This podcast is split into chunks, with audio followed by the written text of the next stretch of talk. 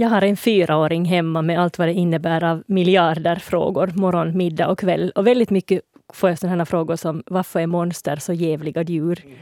Och, eller hur stor är en drake? Och då måste man berätta att, att de är precis så stora som vi vill att de ska vara, som en myra eller som universum, för de finns inte på riktigt. Vi har hittat på dem precis som monstren. Och, och sen är det här med att dinosaurier, de har funnits och därför vet vi hur stora de var, men de finns inte mer. Alltså man behöver inte heller vara rädd för dem. Och det är mycket diskussion om, om finns det ena och det andra. Så, så lyssnar vi på ett avsnitt av Näst sista ord och jag fick frågan, men finns Jens Berg på riktigt? och det här var alltså i, i samband med dinosaurierna och monstren? Ja. Okej, okay. vad va sa du då? Jag sa att han finns på riktigt.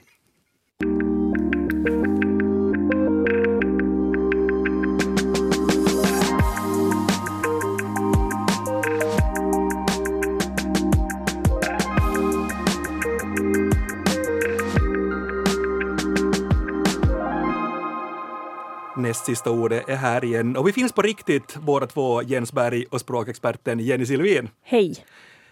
Jag ska berätta en story här i inledningen. Det var under studietiden så jobbade jag som vikarie i en lågstadieskola. Jag hade lektion i historia och det var för årskurs fem, vill jag minnas.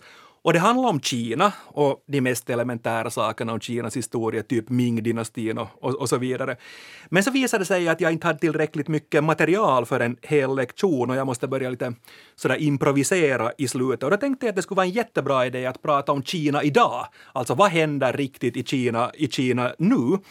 Och det här var strax efter massakern på Himmelska fridens torg. Oj, hjälp. Mm, ni hör vart jag är på väg. Och jag valde då att berätta om den, om hur unga studenter demonstrerade på torget och hur de ville ha demokrati och om hur militären sen kom in på torget med sina pansarvagnar och krossa och sköt ner hundratals studenter. Och det blev förstås då helt knäpptyst i klassen tills en elev började hulka och gråta och fick fram dog de alla? Och det var då jag märkte att jag på riktigt hade misslyckats totalt med att anpassa mitt budskap. Jag visste inte liksom överhuvudtaget vilken nivå jag skulle, jag skulle lägga på. du hade satt dit lite dramatik och så hade du brett på lite extra. Ja men absolut, jag, jag såg den där, den där unga studenten vet du, som stod där på torget framför mig och hindrade pansarvagnarna. Så att inte så jättebra. Har, har, har du något motsvarande? ja, jag jobbar ganska mycket som barnvakt mm. när jag var under gymnasie och studietiden och en gång råkade jag introducera ämnet droger för en syskonkull som har valt att Emma inte hade hört talas om okay. något sånt tidigare. Sen fick jag ägna kvällen åt att trösta dem och försäkra dem att de, deras föräldrar inte kommer att börja knarka. Men du var, du var, det var du säker på? Det var, liksom, det var inte sannolikt att deras föräldrar skulle börja knarka? Nej, jag kände, och jag kände till all lycka kände de här barnen också ganska väl, så det var sen ändå ganska lätt att trösta dem. Mm. Jag tror att de kände sig helt trygga med mig. Hur ska vi tala med barn? Det är den frågan vi ställer oss idag och jag är jätteglad att få säga välkommen till dagens gäst, Tippi Olander. Tack. Du är Tippi barnskötare och du har jobbat som barnskötare i cirka 30 år. Ja. Mm. Och du är också skådespelare och nu aktuell i Fallåkerteaterns Stulen kärlek. Och du har spelat i teater både för barn och för, och för vuxna. Och sen är du dessutom mamma till två, två tonåringar. Så du har med andra ord en lång och bred erfarenhet av det här med att tala med, med barn. Har du motsvarande exempel på när det inte har gått så bra för, för dig, det vill säga när du inte har nått fram till barn? Du hörde mitt exempel och du hörde Jennys exempel här. No, no, jag funderar faktiskt på det och, och, i fjol när det plötsligt blev, blev eh, undantagsförhållanden utlystes och, och barnen inte fick komma till dagis och vi hade bara, bara dagis öppet för, för ett fåtal barn och, och, vi måste förstås diskutera att varför är de hemma, vad är det som har hänt? Och, och, och vad är corona, det syns inte. Och, och hur, hur hur tar vi in dig i, i gruppen och, och, så här att, att var är min kompis? Och, och mm. Det fattades så många, många vänner och, och så här och, och så satt vi, satt vi och diskuterade det här så där allmänt och, och det där. Och så var det en, en, ett barn som sa att vet du vad Tippi, du vet ingenting. Du så? Förlåt, varför det? Det heter ju inte corona. Nej, no, man kan också kalla det faktiskt covid-19 eller no, nej, det heter ju coronavirus.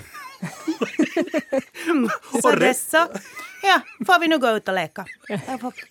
Varsågoda. Vad lite du vet. Men hur, hur, hur är du sådär annars, Tippi, hur rakt på sak är du när du talar med, med barn? Vet du, att är du, är du, eller hur, vad har du för, för principer sådär överlag?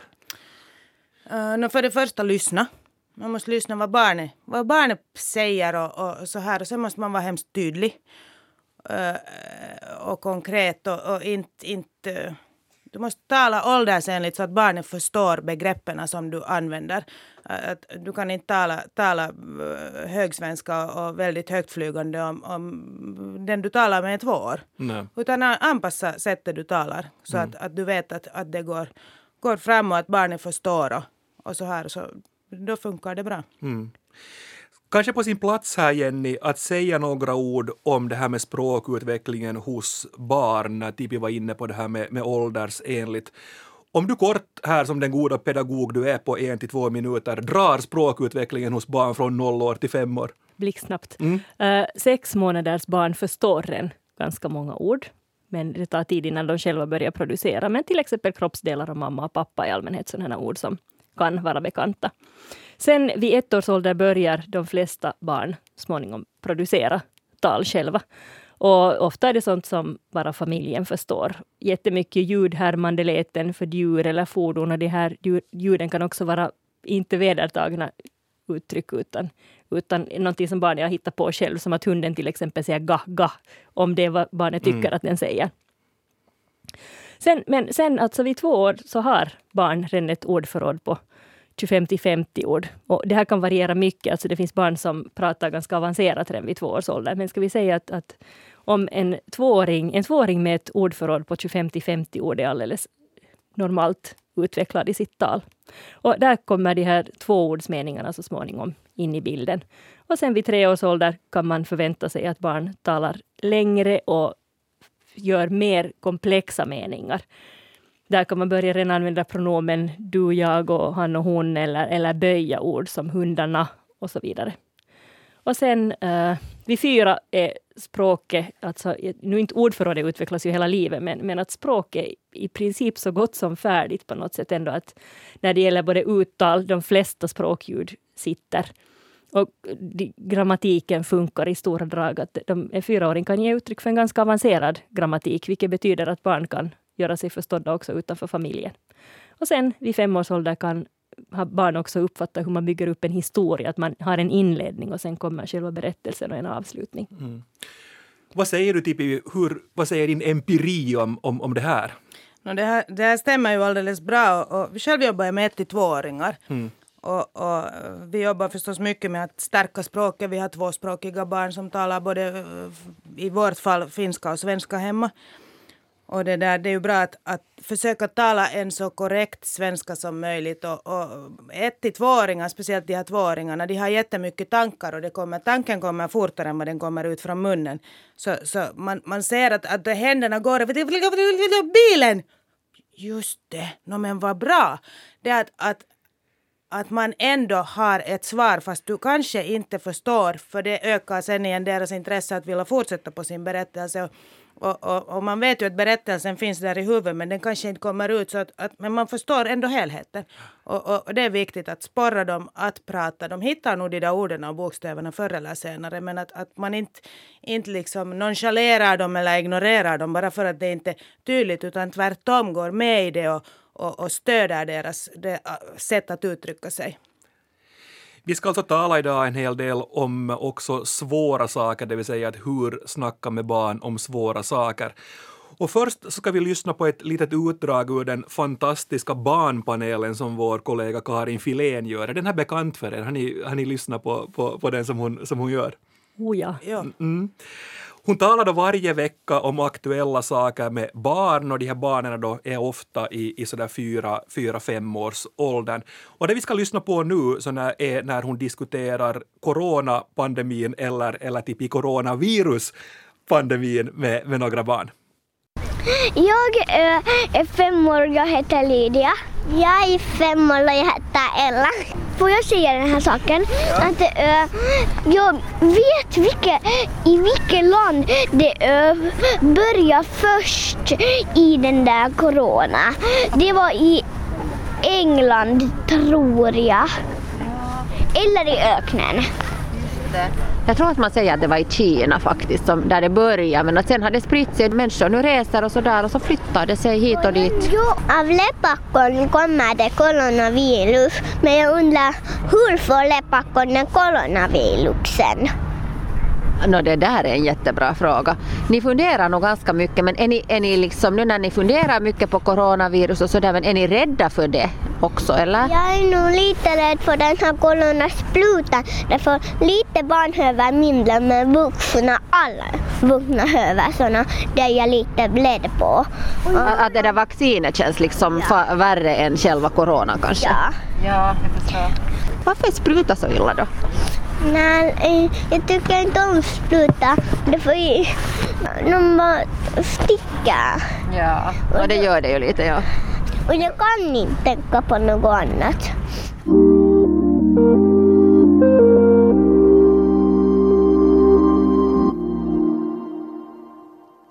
Och ni hittar Karin Filéns serie Barnpanelen på arenan. Stark rekommendation för, för den. Att tala om svåra saker, ja. Coronaviruspandemin var vi inne på här, barn i Afghanistan och, och så vidare. Och målgruppen leker vi här nu när vi diskuterar att det är barn i kanske då två till sex års åldern. Vad säger ni Tippi och Jenny, hur, hur gör man?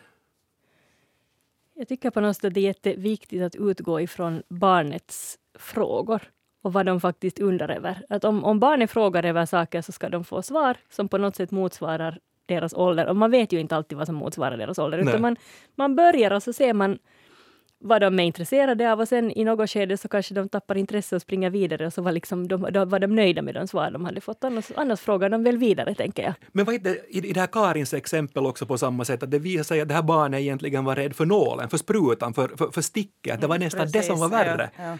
Så det här stöder ju, stöder ju det. Ja. Vad tänker du, Tippi?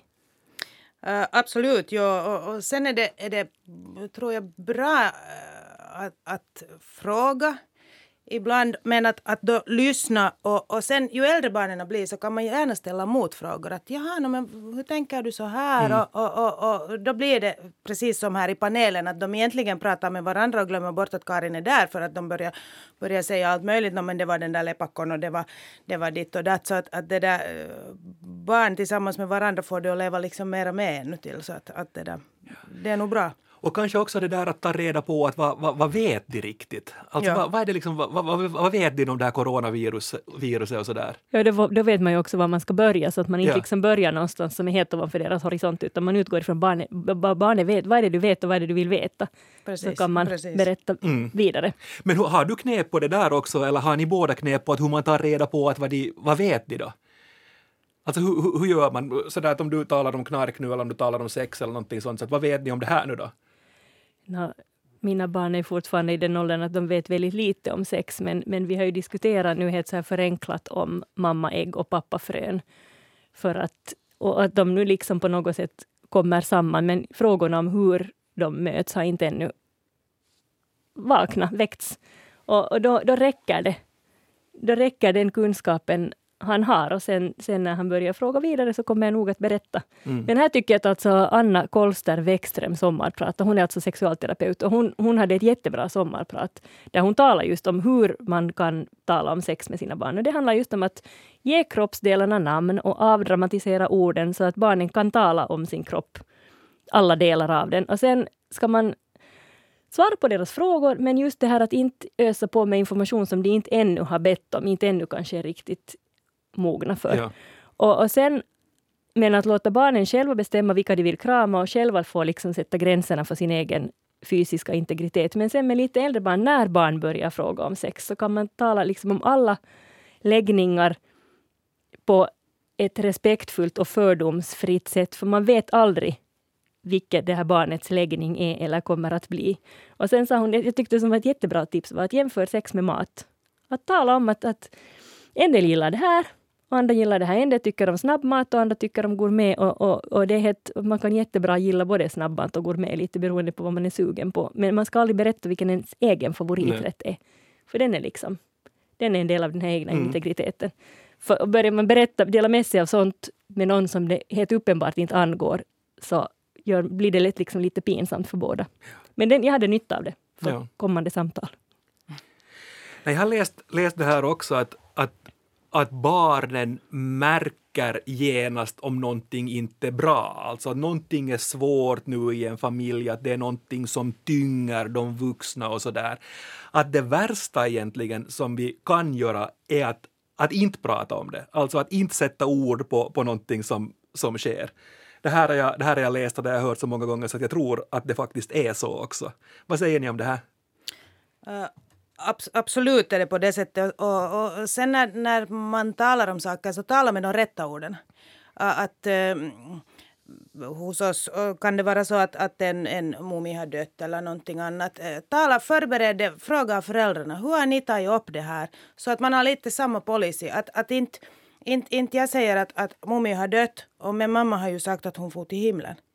Att, precis. att, att det inte blir det, det är svåra diskussioner med barn men, men så att, att man har detsamma och vågar vara öppen med föräldrarna också så att, att man vet för att, att jag menar vi- tar hand om dem på dagen och föräldrarna sen den övriga tiden så att de vill också veta att, att vi har skött det på samma sätt och att, att vi har samma linje. Och, och det där, mm, jag menar vilka termer man vill använda så till exempel hos oss så, så säg inte att mummi har somnat in. För nu efter lunchen så nu ska vi gå och vila. Mm, precis. Oj, Så vågar man inte somna. Exakt. Att, att, fundera och vara tydlig.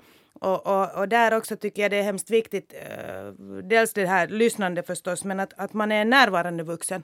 Att man sen är där och, och, och kanske, eh, barn processar ofta svåra saker genom leken. Och att du då är där lite som ett extra öra, att du kan höra, du kan kanske inflika med någonting om du hör att, att ah, nu, nu börjar de att diskutera det här. Och, och, och, och sen akta att, att bearbeta själv de här sakerna så att barnen hör. Ni vet, små grytor har stora öron. De hör allt, de far ut genom dörren och så lyssnar de på vad man säger. Att det där, man ska vara aktsam och, och, och, och änd- ändå, ändå där. Men alltså, jag har ju ett exempel från min egen skilsmässa. Alltså, det är jättesvårt att kommunicera med ett barn när man själv vet varken ut eller in. När man, inte, man själv är så vilsen och osäker, vad ska jag berätta? Och det var helt uppenbart att, att någonting var på gång och, och, och de, de märkte på dagis att mitt barn var ur gängorna och inte mådde riktigt bra, så de frågade.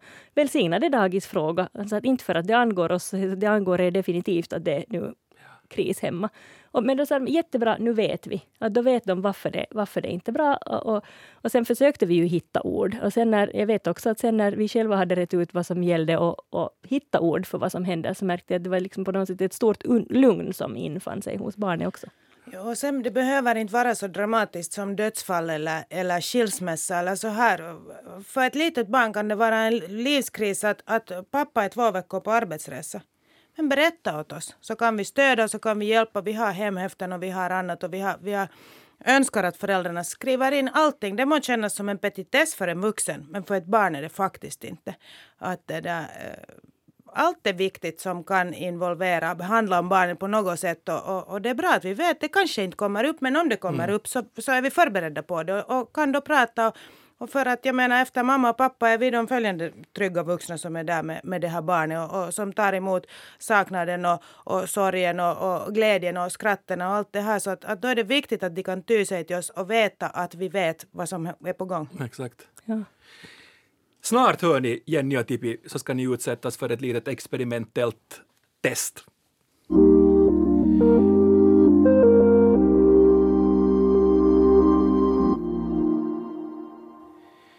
Vi ska nu gå in på det rent språkliga i att tala med barn om svåra saker. Finns det grejer som ni kommer att tänka på, Jenny och Tippi, som man ska undvika eller som man ska tänka på så där rent språkligt, vilka ord man inte ska använda eller vilka man ska använda eller, eller, eller på det sättet? Jag vet inte om orden i sig är problemet, utan helt enkelt hur man introducerar Liksom, när det handlar om så här obegripligheter som våld och krig och sådant elände, så jag tror att man, det är jätteviktigt att tala på ett sådant sätt som gör att barnen ändå känner någon sorts hopp. Mm. Att man på något sätt, liksom att du är trygg. Att, att, och och jag, ska, jag ska ta hand om dig. Man, man kan inte alltid skydda alla mot allt, men, men, men jag är här, vi kan alltid prata om det. Och sen att just till exempel när det gäller, säg nu hatbrott, Ja. så kan det vara bra att säga, just förklara att det finns folk som inte alltid blir, som inte alltid blir rättvist behandlade. Att, att en del människor som tycker att andra är mindre värda och, och, och därför är elaka och eller till exempel säger fult. Och då måste man, man måste liksom börja på den nivån Mm. för att inte introducera sånt här som våld innan barnen är riktigt redo. Nej, exakt. Sen tror jag att det är bra att, att det där uh, titta till exempel med mina tonårsbarn så när det har hänt någonting så har jag tittat på nyheterna tillsammans med dem så att det inte ska bli missförstånd och att vi då kan ta upp de här frågorna och prata om dem. För att det är alldeles klart i skolan på raster och annat så, så pratar de sinsemellan och, och, och det, det bara är på det sättet. Men om jag som förälder har fått sitta ner och titta tillsammans på en, en nyhetssändning som jag vet att, att har, har rätt fakta så kan vi processa det tillsammans och, och då om det kommer frågor eller någonting så tar vi upp dem och, och, och sen när, där gäller det samma. Att sen när barnet säger att nej, ja, okej, jag förstår nu mamma. Men då har jag gjort det. Då finns det en chans och, och då finns det också möjlighet att ställa frågor och annat så att, att det här funkar bra hos oss. Ja. Och jag, var, alltså, jag var med om det här. Jag var utexaminerad obehörig lärarvikarie i en lågstadieskola i de här högre klasserna i lågstadiet. Det skulle ha varit en fyra eller femma. Ja. Samma morgon som den här hemska Konginkangas-olyckan hade hänt. Ni vet en, en, en Ja. långtradare som krockade med en buss och det var massa unga människor som var på väg på, på, väg på skidresa som dog. Och jag kom dit, skolan flaggade på halvstång. Jag hade inte hunnit lyssna på radionyheterna. Jag visste inte om, jag visste inte vad som hade hänt. Och så kom jag dit och, och så frågade jag någon lärare som berättade, men har du inte hört? Och, och jag tänkte att jaha, jaha, jo, jag fick liksom veta något snabbt. Det var före smarttelefonernas tid, så jag kunde inte kolla upp det här. Och, och så kom jag in i klassrummet och insåg att, no, att här finns barn som har hört om det här på nyheterna. Och vi kan inte utgå ifrån att de hann tala om det med föräldrarna. Vi kan inte utgå ifrån, jag kan inte utgå ifrån att de eventuellt ens har någon Nej. någon förälder som, som kan, de kan tala om det här med. Så jag insåg att jag måste börja nu. Då utgick jag från att vad vet barnen? Så jag lät dem bygga upp det här händelseförloppet utifrån det de visste. Och sen började vi tala om vad som hade hänt, varför sånt här händer, hur det måtte kännas för den arma lastbils eller den här långtradarchauffören. Och på något sätt bara, jag sa att, och sen, sen när det blev rast så visste jag att det fanns en del som hade behov att tala vidare. Så jag sa nu de som vill gå ut och ha rast, de får göra det. Och resten får sitta kvar. Vi hinner tala om det här ännu en stund.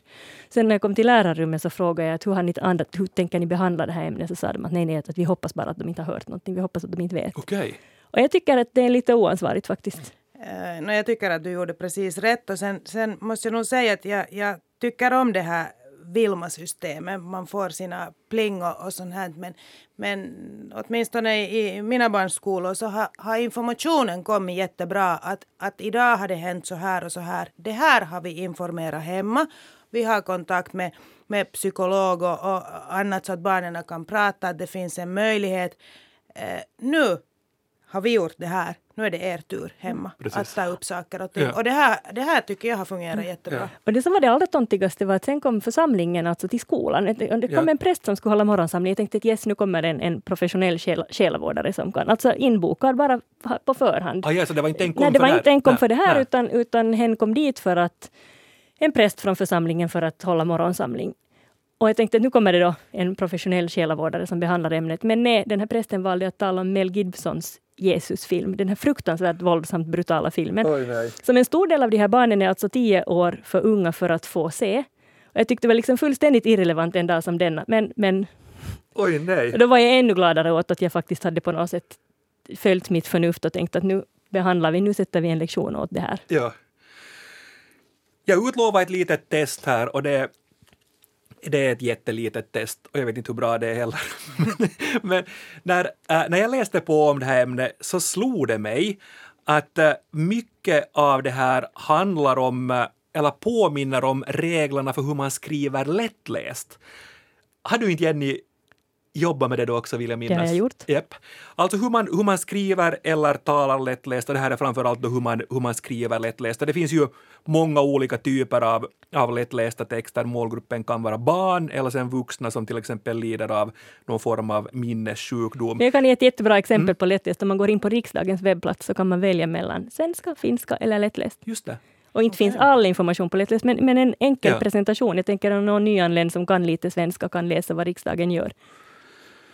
Jag har nu plockat fem allmänna regler för att skriva lättläst och de här exemplen så har jag tagit vårt, vårt fina LL från vårt fina LL-center som vi, som vi har här. Och ni får nu säga riktigt kort vad ni tycker om de här reglerna. Gäller samma när man talar med barn om svåra saker? Det första, det här är då skriv alltså. Skriv konkret. Abstraktioner är svåra. Skriv hellre buss och tåg än kollektivtrafik. Utmärkt råd. Absolut. Så ja på, på den. Uh, det andra, skriv, och då ska vi hela tiden tänka här, nu talar vi med barn om svåra saker. Uh, var försiktig med bildspråk. Uttryck som, att, uttryck som att kasta ett öga på någonting eller gå över ån efter vatten kan leda till missförstånd om de tolkas bokstavligt. Och det här sa du ju typ redan också med att någon somnar in. Så, så ja, säger du på det här antar jag. Ja, ja.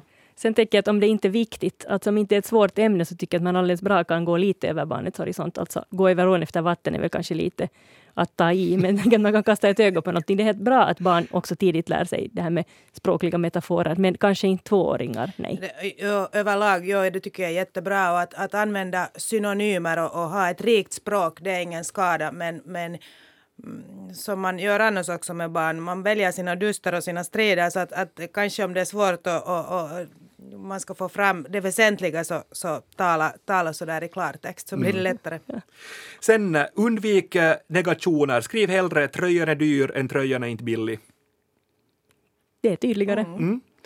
Var kronologisk. Hoppa inte i tid eller från sak till sak. Börja med det bekanta och ta det nya sen. Det är sant, i synnerhet om man hinner planera vad man ska säga, i synnerhet om det är något som är viktigt. Men, men när man nu interagerar med barn så det är klart att det hoppar. Ja. Men i princip ja på den också, sista. Ja. Skriv gärna i aktiv form.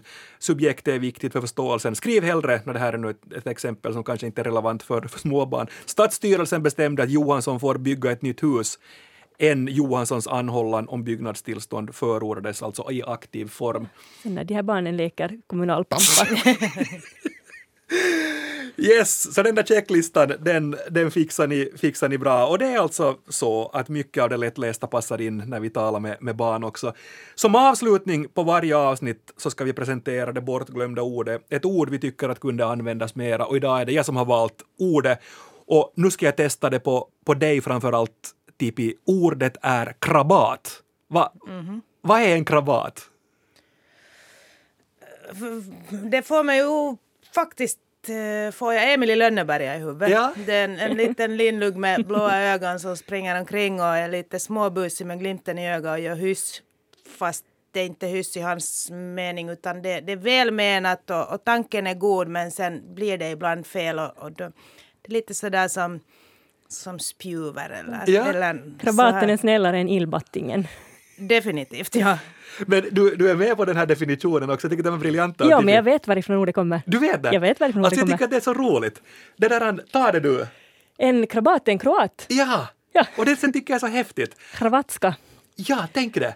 Alltså det, det är visst från var det något 30-åriga krig eller någonting, någonting därvid, därvid jämförbart.